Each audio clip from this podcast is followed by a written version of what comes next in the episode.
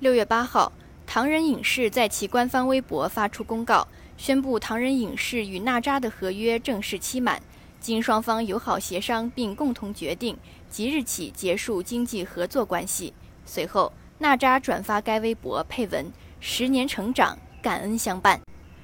娜扎于二零一一年考入北京电影学院表演系本科班，并签约上海唐人电影制作有限公司。签约后，他很快就出演了首部电视剧《轩辕剑之天之痕》，因此被观众熟悉。在唐人影视的十年里，娜扎在剧集、电影和综艺方面都有所尝试，